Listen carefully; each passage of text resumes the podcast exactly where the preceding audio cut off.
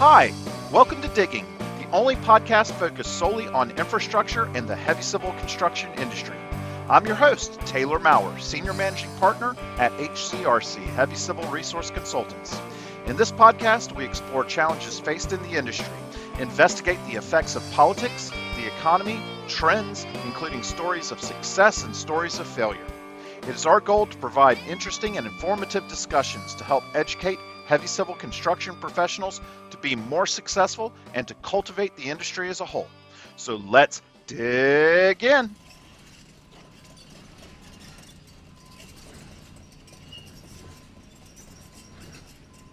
All right, Jorge, thank you so much for joining us on this uh, episode for of our podcast Digging.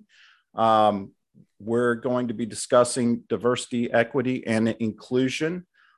Jorge is the vice president of people and culture at Granite Construction, which is one of the largest construction companies in the country, top ENR construction companies, and I believe the largest in California, at least on the civil side of the business. Yep.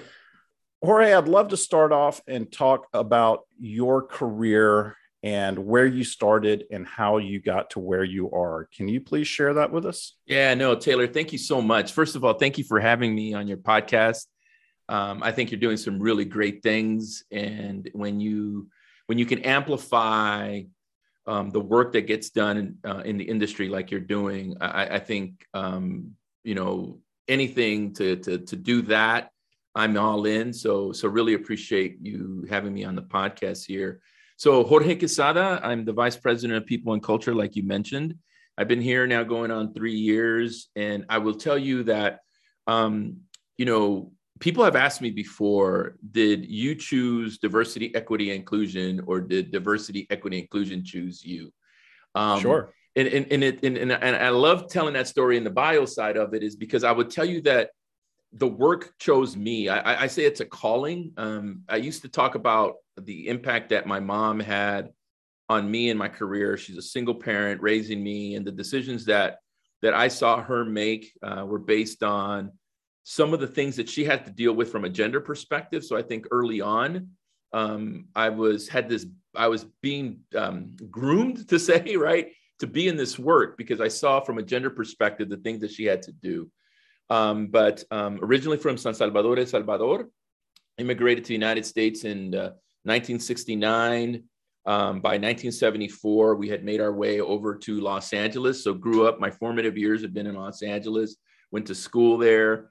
Um, when I graduated, I started at, All, uh, at Allstate. Um, so um, I was there for about 25 years. And at year 20, um, the chief diversity officer, Michael Escobar, came to me and asked me if I would be interested in moving into the work. And um, it was a very pivotal moment in my career because um, I was starting to get this passion for being involved in the community, helping employees. I was the president of the professional Latino Allstate network there. Mm-hmm. And it just was a fit. Like it was a really good opportunity for me to transition into this work. And as I got into it, I realized that, um, you know, being Latino um, was great, but just because I'm Latino doesn't mean I'd be good, a good DEI practitioner, right? And so um, I got into really going deep and learning, um, you know, Dr. Roosevelt Thomas, Andres Tapia, Jennifer Brown, Howard Ross. I can give you a list of names of people that I just went in and really studied the craft. And I and I thought, you know, man, like I'm really enjoying this. This would be really cool to make it a, a career. Let me see what can happen in the next five years. And in the next three years, Kraft Foods came knocking at the door, and um, they gave me a challenge there at the company when I went over. Was the chief diversity officer, and then I had an opportunity to then go to Northwestern Mutual doing similar work. But there I learned, you know, more about learning and development. The so not only did I have all this business experience at Allstate, I had this diversity, equity, and inclusion experience that I I gained at um, at Kraft um, that I built also at Kraft and now I got into the learning and development. So now I was in a position where I was learning how to design, how to uh, facilitate, and so I became a, a stronger practitioner. And then the moment came when Granite Construction came and said, "Hey, listen, you know, we're interested in, in, in initiating this practice here at our company. Would you be interested?" And for someone to come back to California, we were living in Chicago for you know 20 plus years. Um, it really was a great opportunity to reconnect with family, have a job that that I really love, and also that was going to challenge me to to start thinking differently again. I was all in. So I, I, would tell you that that really encapsulates, you know, my my bio per se, from yeah. starting out as a recruiter all the way now the work I'm doing here at Granite. Fantastic. Did Allstate take you to Chicago? What took you from LA to Chicago? It was Allstate, right? So Allstate. in Northbrook, okay. um, the home office was in Northbrook. Now it's going to be moving to Chicago, the city itself. But yeah, it was Allstate. Um, they gave me an opportunity. I tell people all the time, um, I wish that people could see um, their careers through my eyes because it was all about opportunities.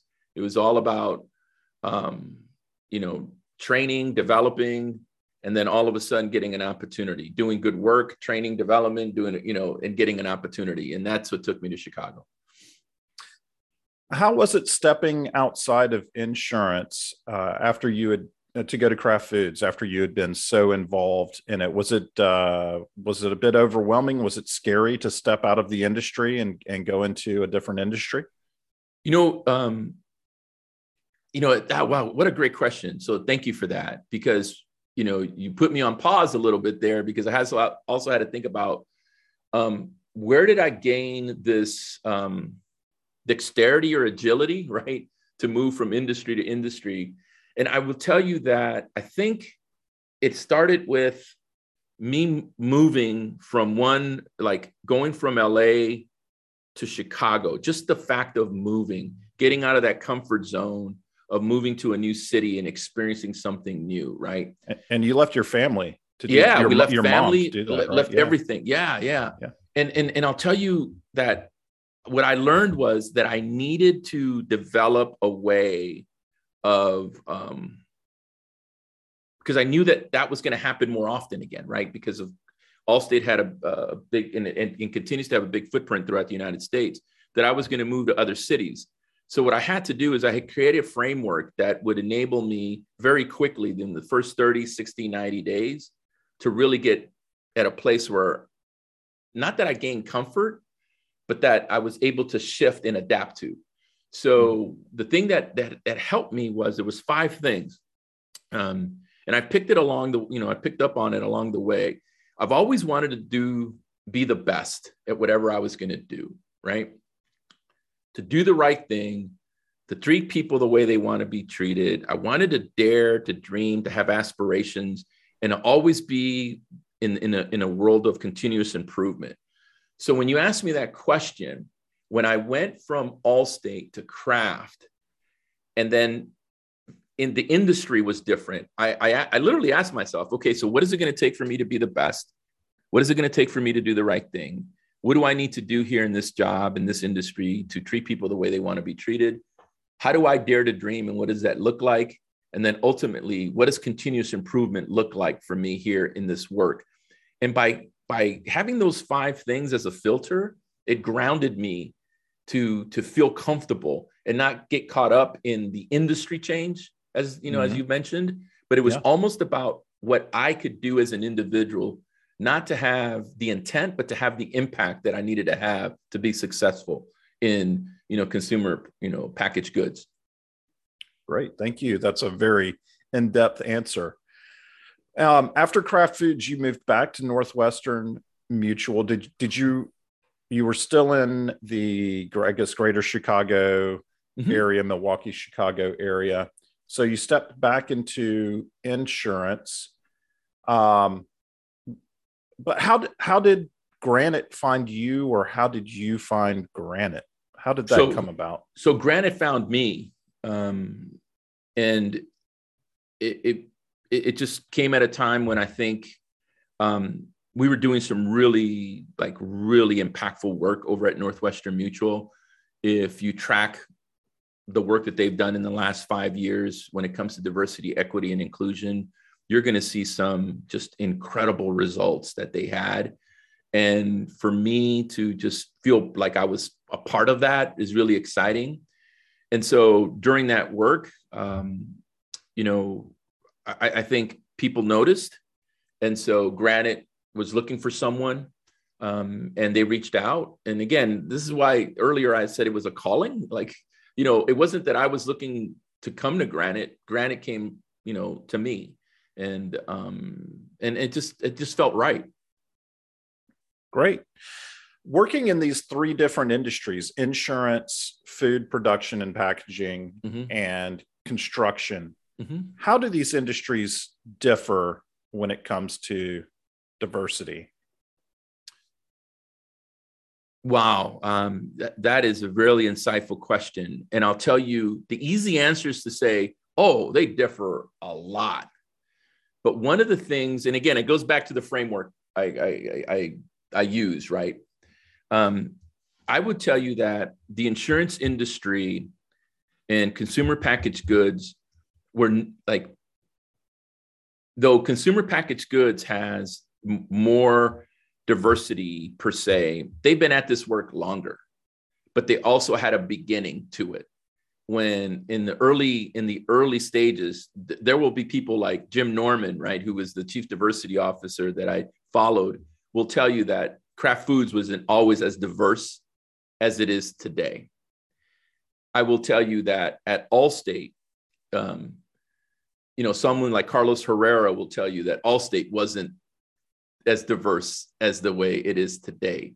It always had it, a beginning, but but but because of the comparison, we look at them what they what they're like today, and we look at construction and we say, oh, it's different, right? It's more male dominated. Construction is more male dominated. Well, guess what? Insurance was male dominated at one point.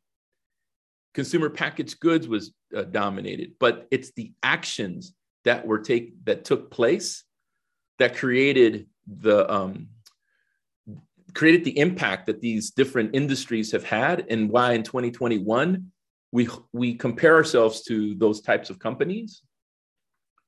When construction is very nascent right? It's um, in the early stages of this work. So right mm-hmm. away we say why can't we be like those companies? Well we were at one point. There were, we all had a beginning. It's sure. just what you do with that intention. Do you actually take that intention in your heart and in your mind and create action. That's, I think, would be the other side of the difference, right? Like, I could tell you that those companies took action, specific actions to be where they're at. Today, we're exploring, the industry is exploring what those actions could be in order to set us up in 20 years. Someone will, someone like yourself will ask the same question of another person like me and say, Hey, how did construction do it? Well, back in 2021, companies took these types of actions. So uh, I, I'm trying to answer your question to be very specific, but what, I, what I'll tell you is in, at a very high level, it's different because of the actions that these companies have been taking over time.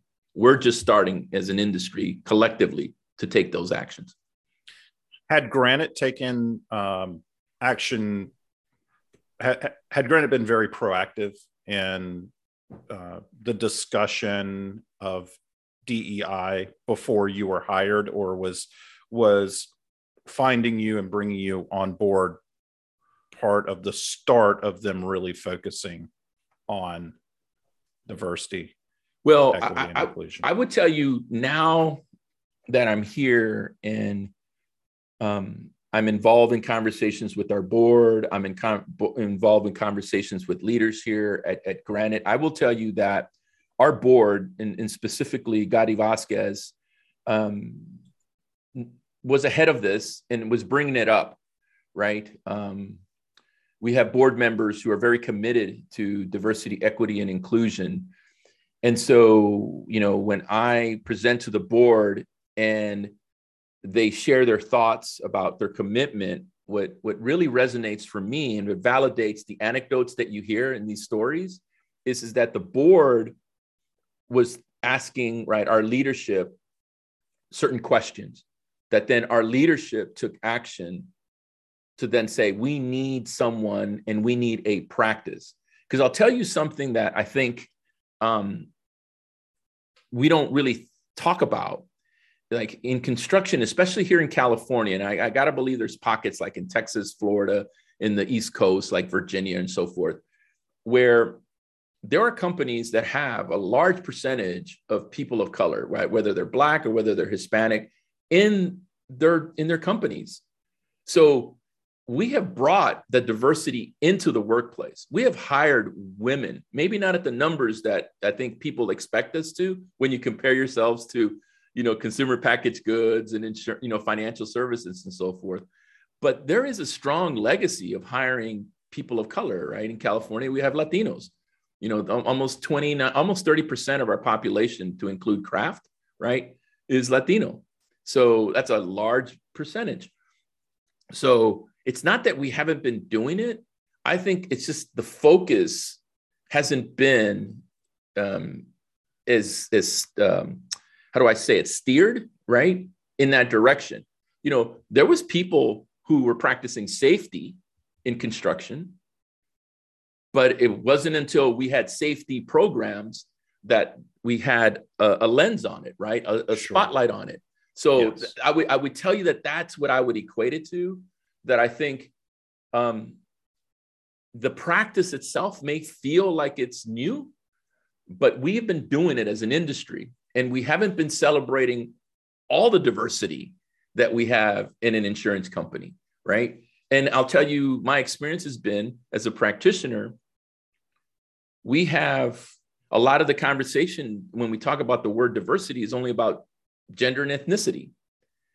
And there's white men that we should have all along been had part of this conversation because white men are also diverse, right?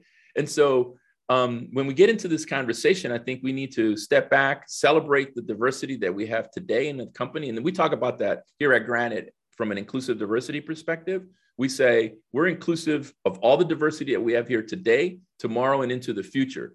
And that includes all the diversity dimensions, including white men right? So I, I want to be very, very, you know, intentional when I say that because I think um, when you ask questions about what's the difference, what's new, what are actions that are taking, and then to your question about Granite's approach, it literally was the board having a conversation, asking questions, leadership taking action.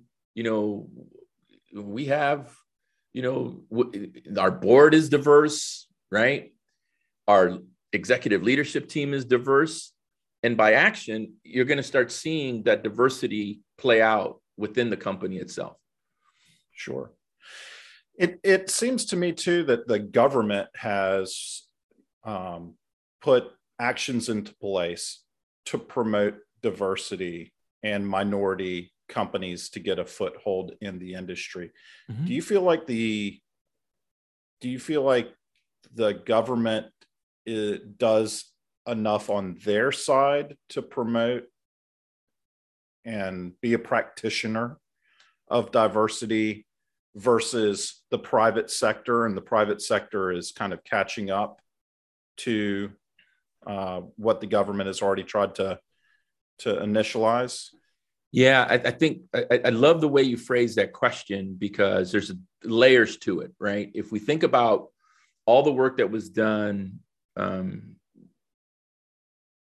in the 60s, starting in the 70s, of, of goals that were set by government, right, to for companies to con- to consider and act on. We we still have that same practice today, right? We have, you know, one of the works that I have as part of people and culture, I have workforce compliance. So we track affirmative action plans. We track um, our um, supplier diversity numbers. There's a lot of things that we track. I mean, even even in construction, the goals that are set for DBEs per se, you know, and these are um, disadvantaged business enterprises kind of thing, where goals are set that companies have to meet in order to secure certain jobs when you're working with municipalities and government. I would tell you that I don't know if we've done we brought all the people in the room that need to be in the room to set those goals per se right because how do you come up with the goal of 17% or 20% or whatever um, and then when in in a, in a city you may not have the capacity to hit those goals, but you need to bring people in. So when you ask that question, I would tell you that sometimes it seems like the easiest thing to do is to set up a number. The hard part is how do you get to that number? Number, first of all, but number two, understanding the marketplace to see if that even is possible. Sure. Because yeah. because I think you know it, they say the road to hell is paved with good intentions, right? It is true. Yes. So so so if you think about that, right, it's probably good intention to set up a goal like that for the purposes of getting more access to getting people to participate, and that is great intention. The issue is is is the capacity truly there to hit that number? And if it's there, let's go. But if it's not there, let's understand it. Let's talk about it. Let's let's really get to the reason why we're trying to set these these goals um, out there. So that's how when when you say that to me, that's what really resonates for me. Is how do we get more people in the room to make those decisions that are needed to set goals like that? Right. Um, going back to how you got into this, you mentioned quite a few names there of people that you had researched. Did you have mm-hmm. a specific mentor that really helped guide you and direct you toward um, your research and, and connecting with these other people that were, say, pract- earlier practitioners of uh, DEI? Or um, was this something where you sat down at your computer and Googled it and then kind of just it was all on your own? Um, so a little bit of everything that you just said.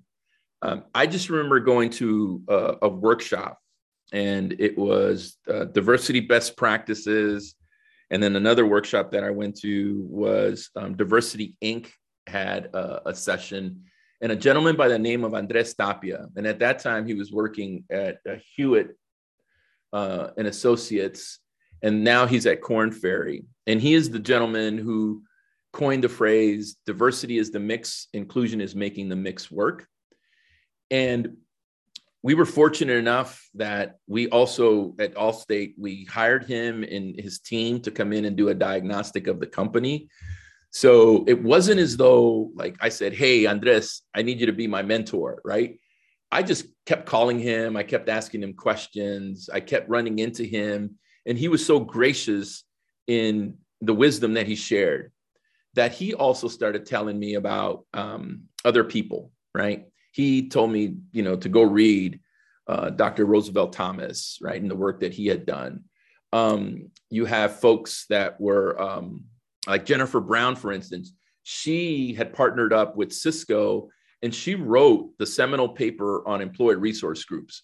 Her, her that that document that she wrote like I digested that thing from beginning to end, and it became my roadmap into employee resource groups and understanding them. Um, you have people that were at McDonald's um, that at Kraft that I shamelessly stole ideas from, right? Like I'd go to these workshops and oh, I'm going to do that when when I get back to Allstate. I'm going to do that when I'm at Kraft. Um, but that's how I did it. Um, you know, I literally became a student of the practice. Howard Ross, when it came to bias, um, yeah, I really didn't understand. Like, by I, I always thought that bias was such a bad word growing up, and I realized that if you have a brain, now David Rock out of the NeuroLeadership Institute has an incredible practice that talks about the neuroscience, and he has a, a diversity, equity, inclusion practice out of that that really says if you have a brain, you're biased, right? I never understood sure. that the optical nerve at any given time can see anywhere between 30 to 40 bits of data as it's scanning constantly, but it can only process eight to 10 of them. So just think about that. That the, is bias right there. Your neurons are creating bias. They're deciding what you're taking in and processing and what is getting excluded. We all do that, right? We all do that, right? And then it, when we get into autopilot, you know, when people say like, oh, I can't believe I just, you know, ran that stop, uh, um, that stop sign. Well, you did it because you didn't see it because your brain didn't allow you to see it, right? Yes. Yeah. Um, so that's the kind of stuff that like I got geeked up about, and I studied it, And it was a game changer because then I realized that it, maybe in some situations it wasn't race that prevented something, you know, or from happening, or it made something happen. Maybe it was just as simple as I was looking, but I truly didn't see. I was right. hearing, yes, but I wasn't yep. listening. And that was my brain doing it, right? It wasn't because I'm Latino or it wasn't because I'm white or it wasn't because I was black. It was literally because of the way my brain is wired and the way it, it helps me, right? It protects me. My brain protects me from difference. That's so when you ask me that question, yeah, that's how I got into it. Sure. Yeah, and unfortunately, I don't think that's going to get us out of any uh, traffic tickets in the future. no, no, no. You can't use that. You can't use that, right? No, no, no. that's funny. Um, what what challenges are unique regarding DEI in the construction sector? Would you say, or are there? Maybe they're not. Um, you know, eh, I'm gonna tell you why I appreciate that question, Taylor. I'm gonna I'm gonna tell you why. So before I came into the industry, you know, my kids now are 22 and 21, but I can tell you when my son was four, my daughter was two. We were in Denver and we were getting ready for a um, Halloween parade. I dressed my son as Bob the Builder. Yes. I dressed my daughter as Minnie Mouse. I didn't even think, I didn't even have inkling that I was going to work at a construction company. But my bias was I can I feel comfortable seeing my son in his Bob the Builder outfit. Sure. Right. Yes. Because I, I think yeah. that's what he could do. My daughter, I never thought that she could ever work in the industry. Therefore, I'm going to dress her up as Minnie Mouse. So I share that with you because when when you ask me that question or when I get asked that question, the reason why I'm very quick to say that is, is because I think one of the things is, is that as an industry, we know what a great industry it is. We know what we've been able to accomplish, what we've been able to build, what we have been able to do for society. We know that the job could be done by women, people of color. We know that. We know that through hard work, you could accomplish incredible things here in this industry. I think we haven't amplified that as an industry enough. And this is why your podcast is so important, I think um, we allow other people to tell the stories of the industry. And so we, by default, be- become that because people are telling our story. We're not telling our story. Now, the other thing that we, um, because we've had such a history of it being very male dominant, right? we don't see we we know they can be done by women but we also struggle putting women in certain positions to do certain work mm-hmm. And so we as an industry have to step back i think and say to ourselves wait a minute. If in 20 years this industry could have 30% to 40% women and i'm just throwing out that number not that i you know i'm just making up that number. If if that number in 20 2041 or 42 is 30 40% what would we need to do today to make sure that policies and practices and procedures environments in the workplace are conducive for having women at that large percentage. It's almost like having that foresight and working backwards to see what we would have to do different. That makes me where my brain goes there is um, STEM mm-hmm. um, and getting kids into that, all kids, you know, mm-hmm. uh, into science and technology at an early age. And, and, and like exactly, I couldn't agree more with what you said about, you know, I dress my kid up as Bob the Builder. I mean, I've, I've got a four year old boy and, you know he loves his Tonka truck loader book. It's one of his favorite mm. books, and mm-hmm. and he has his tool belt and w- loves wearing his hard hat. And and uh, we only have one child, so we don't have the opportunity to, I guess, see, and especially with COVID too, where there haven't been a ton ton of uh, play friends coming over to our house um, mm-hmm. over the past couple of years, but um, really seeing girls, it is like you mentioned, it's the bias and what we were raised on, our bias, and what we think our kids want to play with, which creates their own bias, and mm-hmm. It's uh, it's perpetuating. And is this something that you feel like we we need to uh, is is it something that would be helpful to break at at that early early on stage? Is that going to be important for diversity, equity, inclusion in the future? Yeah, I, I would tell you. So I would build on what you just said, right? Because I think yes, STEM is one approach, but it, let's let's go through this, right? Let's go through this exercise. Let's say I go to kindergarten and I and and I have all these toys and the girls are playing with the trucks and the building blocks just like the boys are, right? And then in first grade I go back in, second grade and we're building it up, right? You and I are not going to be around by when those kindergartners graduate from college or decide after high school, 18 years from now, you and I are going to be doing something different, right? And you hope that that moment of interaction at kindergarten and first grade are, is going to have such a significant impact that they're going to go into the construction industry, right? So let's yes. do that. But here's here's what I've noticed because it happens in my family too. That moment where that the young child is playing with those trucks, building blocks, specifically a young girl, they're going to go home and they're going to say, "Hey, I want a truck. Hey, I want a building blocks." If the parents say no, girls don't play with trucks. Girls don't play with building blocks. It's not like it that like inertia that just it creates inertia for them not to think it's possible. So yes. we have to educate. This is where i get back to and and and, and you know i'm going to age myself here taylor. Remember when um, there was an ad campaign got milk i remember got milk. Yes absolutely. We as an industry need our got milk moment in two in two situations. Not only to inspire people to go into stem and to pursue engineering degrees and so forth but we also need that moment. We need people like we used to have that would go into the trades.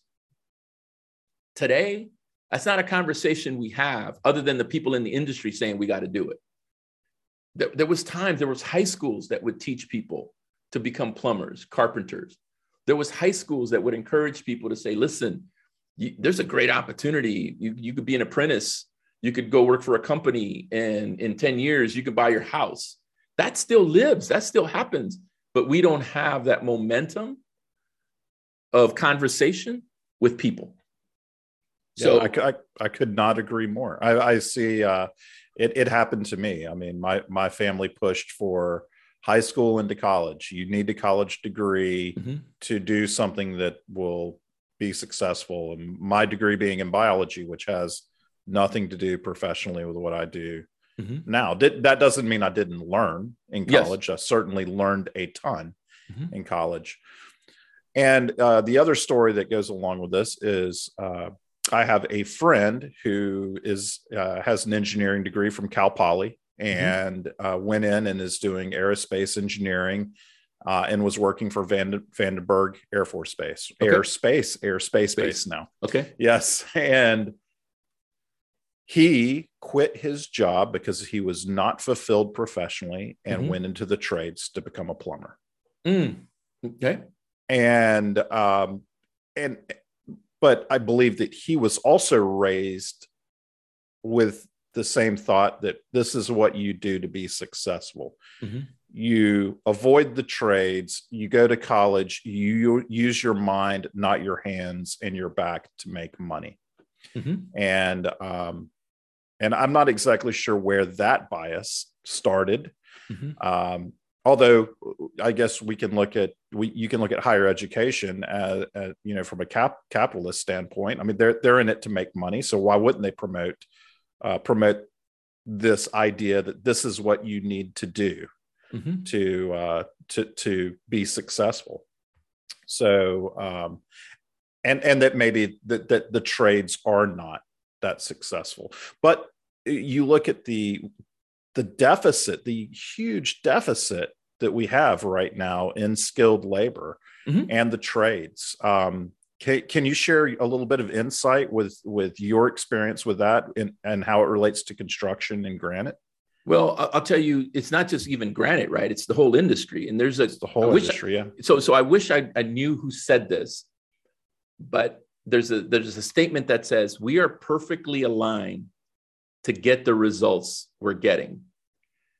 And what that resonates for me is you think about all the people who build the highways here in the United States, who build the bridges, the tunnels, and stuff.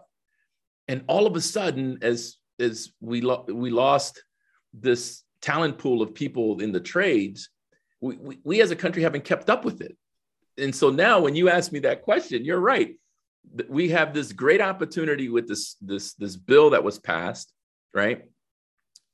And we're looking for people. The industry is looking for people to come in and work on these roads, work on these bridges, work on these tunnels, work on these projects.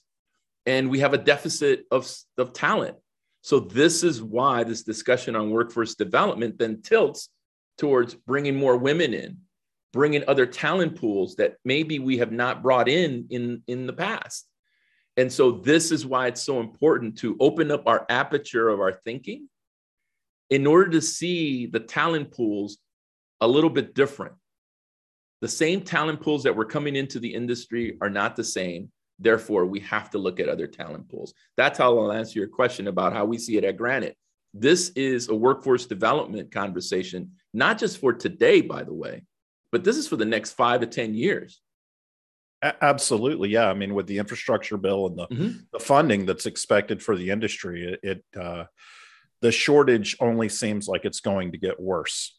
Um, we recently ran a poll on LinkedIn. Uh, I have six over 16,000 connections in construction mm. on LinkedIn. And uh, the, the poll question was Would you support an immigration policy that let more immigrants into the country if they got training to go into construction? Mm-hmm. Um, in as you know skilled unskilled labor and overwhelmingly i think it was close to two-thirds mm. agreed that that type of program or situ- situation would benefit the industry and it would also of course bring more diversity to the industry mm. as well um, and, and, Taylor, let me let me jump in here because I think you you just said something that, that like it's a nuance in your question but I think it's important to bring out. It's not just bringing more immigrants into the country, it's thinking about the people that are already here that with training would benefit an industry like construction. Absolutely. Yes. We have, right? I mean, and I, I think it's the nuances as we look at it and we say, just it's kind of like a diversity, equity, inclusion thing, right? Like we think about diversity of of the talent that we're bringing in new, but we never think of the talent that's already here. And in, in, in the way you asked the question for me, it's like, it's not just about the people that are coming in, it's the people that are here. That yeah. there is a workforce that could fill the capacity that we're looking for. Yes. And I think uh, for me, the question goes to do we pull, do we have to pull that workforce from a different industry to get them into construction? I don't know that there are enough unemployed workers that are capable to fill the void that we're going to see here in the future. So then it makes it, I think, an issue for the industry to make it attractive to to a more diverse population to come into the industry. And I think the industry, because of its history, uh, uh, faces a lot of challenges with that. Um, you know, construction is known for 50 plus hour work weeks, you know, right out of the gate. Um, uh, often very long commutes, uh, uh having to relocate from one place to another for projects, uh, mm-hmm. depending on the project size. Um, now, there's also a lot of selling points to it too. The the built environment is massive. You can't you can't go very far without being exposed to the built environment. Mm-hmm. And our infrastructure is very important to that. And to we basically have to go back to being Neanderthal, Neanderthals to go back to uh, not having a built environment. So it, it is it, it's really kind of essential for life as we know it now. Um, so what do you, what do you think?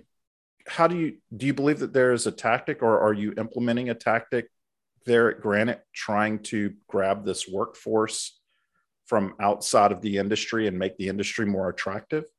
So, so it kind of builds on what you were just saying, right? I think we're taking a 360 view of this, right? We're we're taking a look at things that have helped us in the past, but modernizing our thinking to see the impact that can make into the future. And what do I mean by that? What type of programs did we have in the past? And you touched upon it, right? Like, do we go to the grade schools? Yeah, we go to the grade schools so that 20, 30 years from now, we have a talent pool of people that can think about construction. But that doesn't serve us now. So what sure. is it, you know, what partnerships, what strategic partnerships do we need to have with uh, our unions, the unions that we work with? Um, how do we amplify the opportunity that's available in the in the industry? So someone who is at McDonald's right now, right? And, and this is not to talk bad about McDonald's, but who wants to make more money with better benefits and greater opportunity can think about this. Like the service industry has a lot of people that could work for us, right? Because I think also we have to be very mindful that we almost sometimes we bifurcate, right? Like construction. There's people with degrees and people with no degrees. Yes. And the people with no degrees actually are the ones that are putting in the time like to build the roads to do the building right the people with Absolutely. degrees the people with degrees not not to take anything away from people with degrees right but we're the ones that are like the thought leadership about doing this, doing that, right? We guide people, but we need more people with rough hands that could push dirt like at Granite. Yes. Like we need more people that when we take on a job, that we have enough people that can go out there and do it, not just to speak it. And I, that that's how when I say we bifurcate, right? Um, we we almost think that you need a degree to do this work, and no, no, you don't um, because there's a lot of jobs that you don't need a degree. So I want to be very mindful of that. That that that that that's how we're looking at the work. 360. What's worked in the past? What strategic relationships are we building? And then how are we amplifying this great opportunity that lives in the construction in industry? I think uh, for me too, the thought that a lot of it comes into the learning and development for those that that enter the industry at, at, the labor operator out in the field mm-hmm. uh, you know, we say up up from the trenches mm-hmm. that their career they'll have they'll have enough professional development that their career will not get stymied by not having a degree i think a lot of the uh, prejudiced thought is that if you enter the industry without a degree that you might not be able to go as far or as quickly as someone as a degree even though we just ran another poll on linkedin that um, that shows that people uh, the the laborers operators in the field typically make more money than uh, someone right out of college entering the industry as mm-hmm. well so mm-hmm. it in, in I guess from that perspective, there is equity, mm-hmm. right? I mean, uh, yeah. absolutely. There's there's there's equity in, in that perspective. So, but you know, what think, we haven't what we haven't done though, and, and I think this is a is something that I think maybe for another day to talk about is there were people right back in the 50s and 60s who went into construction and made a really good living and bought their homes and became the fabric of our middle class here in the United States. Some of them even left, you know, the, the company that they were working for and started their own companies. Yes. Right. And then hired more people. That opportunity still lives today. Now, granted, the cost of living has changed, right? So someone going into the trades, buying, you know, uh, a house in California, maybe take a little longer, right? Than someone that may have done it in the 40s and 50s. I get that but there are people who can come into this industry, make a great living, um, and and and be good at it. And some of these folks sometimes don't aspire other than to just make a living and do good work. I think what we try to do is we try to amplify what success looks like based on a certain filter. And, and I think recently we've said you got to get a four year degree, right? If you go right now and, and if you go to a school and get a four year degree in psychology and you're going to be a tradesman, you could have been a tradesman right after high school, right? Without Absolutely. going those four years to get that psychology degree. And you may have debt as well from as well. that degree. Exactly, yeah. exactly. So, so, so I think what we're talking about here is we as an industry owe it to ourselves to be able to tell that story and amplify it better than how people talk about our industry. Yes. Yeah. I, I couldn't agree with you more. Um, gosh, we have. I know I'd sent you a list of questions that I was hoping to cover, and we've we have just we've get we've done a lot of good work here, but I know we're also starting to run short of time here. So, um, I I would uh, I'm I'm interested to understand what policies or procedures you have implemented uh, with Granite that you feel have had the biggest impact, and how you might what you might suggest to smaller construction companies in regards to what what can they do now to have a huge meaningful impact and set the course for uh, being them being a practitioner of diversity and equity and inclusion? Yeah no so when you ask me that question i think it's um, again has a lot of layers. So very, very I, I commend you for the questions, right? Um, I, I would tell you that the first thing is be curious, have the courage to know that around you, there are companies that have taken the initiative to go like to participate in this conversation.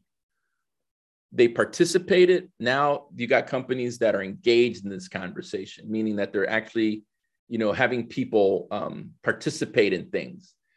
And and and, and ultimately you need to focus on it because if this conversation is about workforce development this conversation is about creating an environment to where people stay within your company right? Talking about inclusion requires you to understand that harassment bullying sex you know that kind of stuff has to stop because people will leave right? Yes. If you're not thinking about these policies and how the how it impacts i'll tell you we're going to have to think about as an industry.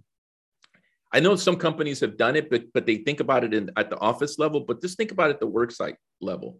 If we have more women becoming tradespeople and they start families and we want them to come back to their jobs we're going to have to think about family like things like childcare in the morning, picking up kids in the afternoon, women who are breastfeeding, thinking about creating environments where they can pump and be able to store. We're going to have to be thinking about more more than just one porta potty at a work site. Sure. Right. Yes. And, and so yes. so when you so when you say when you ask me that question specifically about granite, we've done like three things. We've looked at how we prioritize this work. We looked at the systems that we have in place and how do we see them through a diversity, equity, and inclusion lens. And then ultimately, what are the habits that we want to create? And one of the first things that we did was we realized that this isn't about diversity, equity, and inclusion, right? If this is about only diversity, you're only going to focus on the representation. If this yes. is only about inclusion, you're only going to be thinking about the environment. You need to be doing those things. Equity is an output um, in the way we look at it. So you can't have like a like my kids would eat hamburgers but not eat the french fries like my son. My daughter would love the french fries didn't want to eat the hamburger. You can't do this with diversity and inclusion. So that's why we call it inclusive diversity. We don't separate it. We want to be inclusive of all the diversity that we have. So that you may feel comfortable talking about race today but now you're going to be thinking about pronouns now you're going to be thinking about, you know, issues around the LGBTQ community that we have to be thinking about.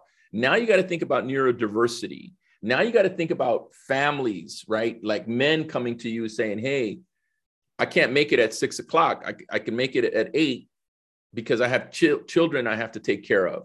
Yes. And our bias can't be, well, let your wife do that or let your girlfriend do that. No, I'm like, I'm divorced and I'm a single dad. I, I have this responsibility. I'd love to work for your company. Or I can't work for you anymore. Why is it? Well, because the time doesn't work for me. So that when you ask that question, we're going to have to open up our aperture. And I thought I know I said that before, and think differently about these policies and procedures that we have put in place because it worked in a 90% male environment. Uh, yes, absolutely. I couldn't agree with you more. And I think that that is an, another thing that I didn't mention that uh, perception that people have about the construction industry. Mm-hmm. You know, early mornings, long days, 50 hour work weeks, not, not having flexibility. I felt like there was a silver lining in COVID that really forced the industry to change and consider re- remote, partial remote work for some of these workers, the ones that weren't required to be at the job sites. Mm-hmm. And we've seen, for the most part, the industry step back on a lot of those policies. Um, but I I feel like it it there there was a silver lining that showed the the industry that it, it was possible to be productive and not have to be in the office every day at seven with with certain roles. Well, you know, um, Taylor, you asked this question earlier about getting people from other industries. There are people right now in work environments where they they technically had to wear a tie and they don't want to wear a tie, right? Yeah. They don't want to be in an office from 9 to 5. Why do I know that is because there's some folks that open up their garages and have these amazing setups where they're building tables, chairs, they have incredible backyards. They use their they want to use their hands, but they yes, but they don't know how to do that, right? How to how to be that way. Our industry like needs people like that, right? Absolutely. And, and we have a job for them. Yeah, you, you don't want the you want the people like myself who work mm-hmm. from an office, but what they really look forward to is getting outside for that run to get that exercise and being out in the sunshine, being out in the environment. Yeah. And uh, yeah, I could I couldn't agree more. I, I look at uh, I look at landscapers and say, mm-hmm. "Gosh, mm-hmm. you know, there are many days I wish I was a landscaper, or or you know, working for a construction company." Mm-hmm. Um, absolutely. So That's I couldn't awesome. agree more. Um, I would love for you to tell us about your podcast and sure. the work that you guys are doing, and we'll make sure to include a link in um, in our introduction uh, for our podcast so that people can find you. But please tell us about it. Yeah, so we call it Construction DEI Talks, and the DEI stands for Diversity, Equity, Inclusion. So it's a podcast specifically where we have a conversation around DEI in the construction industry. We bring subject matter experts around DEI, we bring construction people, we bring the associations, the unions, we bring practitioners to have this discussion like we're having right now and demystify this conversation here for the industry. Um, Stephanie Roldan, who works at Rosendin, Teosha Baker Bunch, who also works at Rosendin in the training de- um, department. Then we have Abby Combs, who works at Granite. The four of us co host um, the podcast. And it's been really cool to see how people have jumped in and gravitated to, to the things that we're talking about, number one. But number two, that we're also having this real authentic conversation that we have other people from other industries join, you know, listening in. So it's been really exciting. So thank you for giving me the opportunity to do that. Yeah, and so uh, they can find it on pretty much all the outlets. Um, yeah, Spotify, what, what, um, Apple. Any iTunes. podcast platform, we're on it, right? The the one that that people go to, and the majority of our listeners is Apple Podcast. Yep. But we're on okay. Google, we're on Stitcher, we're on um, Spotify, you name it. Yes. Great. Fantastic. And is this a, a monthly podcast? How often are you guys? So we're dropping two episodes per month now.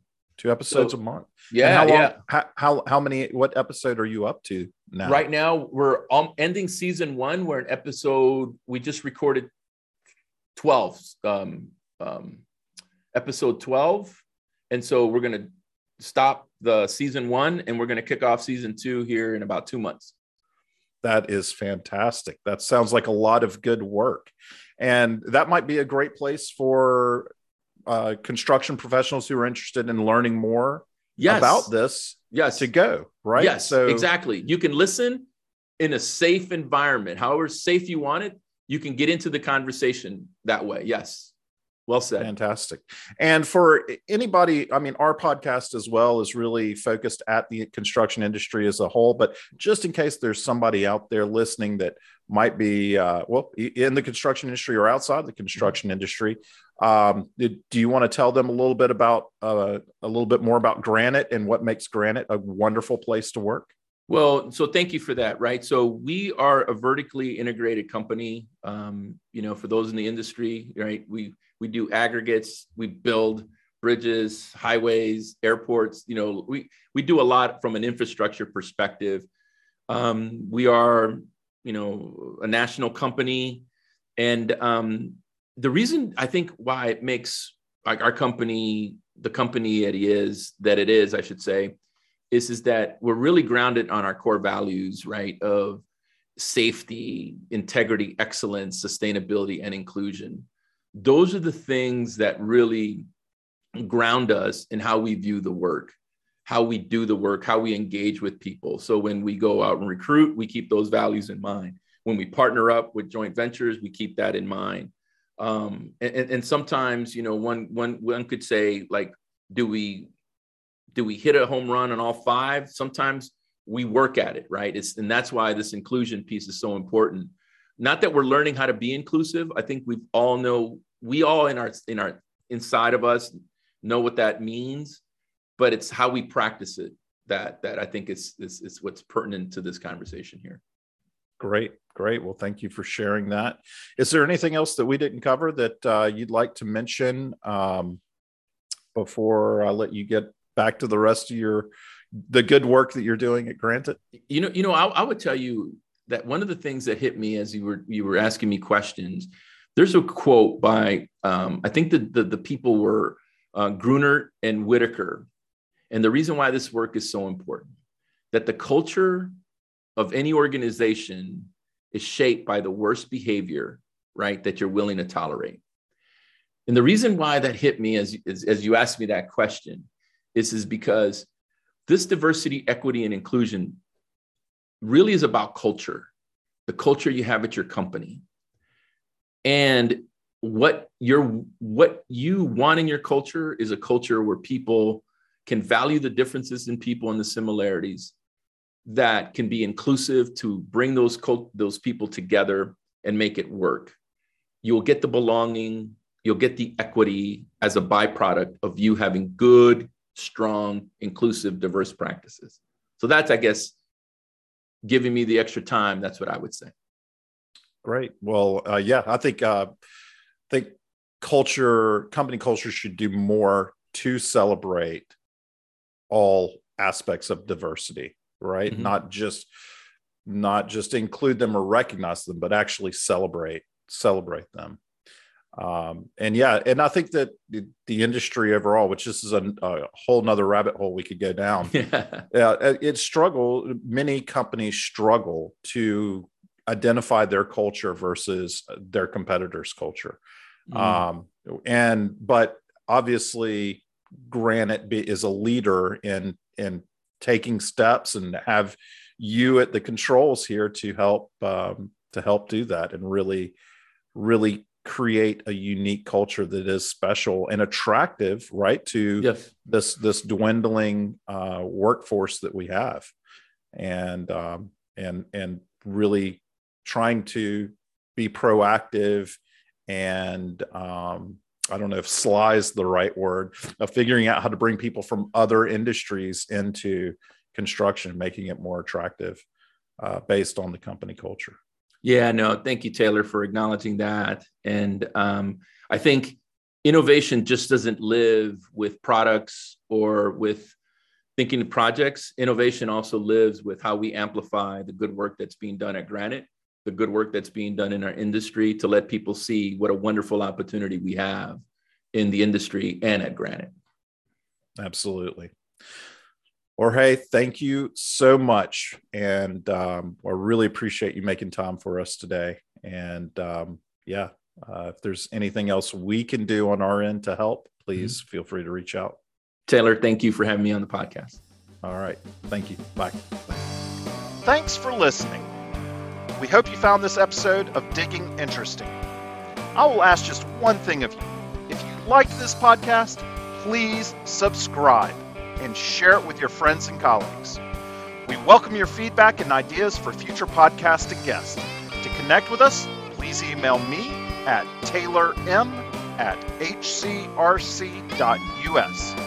We want to thank everyone who contributes to the making of Digging, including Lucas West on sound design, Josh Roberts for the kick ass music, and our clients for making it possible for us to fund this idea and make it a reality. And one last plug.